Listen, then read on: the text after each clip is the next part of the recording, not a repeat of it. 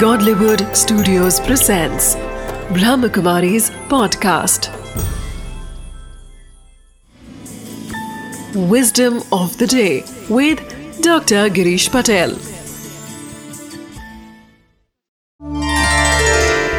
नमस्कार, ओम शांति। हम सब सफल होना चाहते हैं और आज देखो तो वर्तमान 21वीं सदी में जीवन बहुत ही फास्ट हो गया है। हम फास्ट बहुत कुछ कर रहे हैं और उसी प्रक्रिया में टेंशन भी बढ़ गया है। अगर हमें कुछ सचमुच सीखना है और कुदरत से अगर हमें सीखना है, क्योंकि कुदरत हमें बहुत कुछ सिखाती है।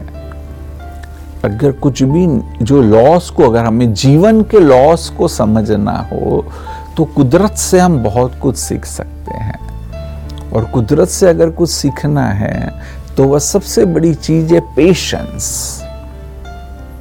अब देखेंगे कुदरत में बहुत बड़ी धैर्यता है। हम अधैर्य हो जाते हैं, हम इम्पेशेंट हो जाते हैं, परंतु पृथ्वी इम्पेशेंट नहीं होती है, कुदरत इम्पेशेंट नहीं होती है।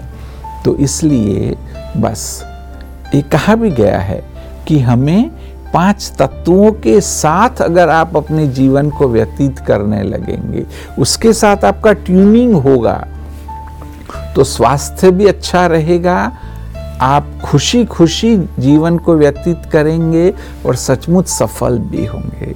तो कुदरत से कुछ सीखना है तो वह है पेशेंस को सीखना चाहिए। Wisdom of the day. Nature is a great teacher. Nature does not say anything but conveys profound lessons through silence. Nature does not rush anything, yet everything is accomplished on time.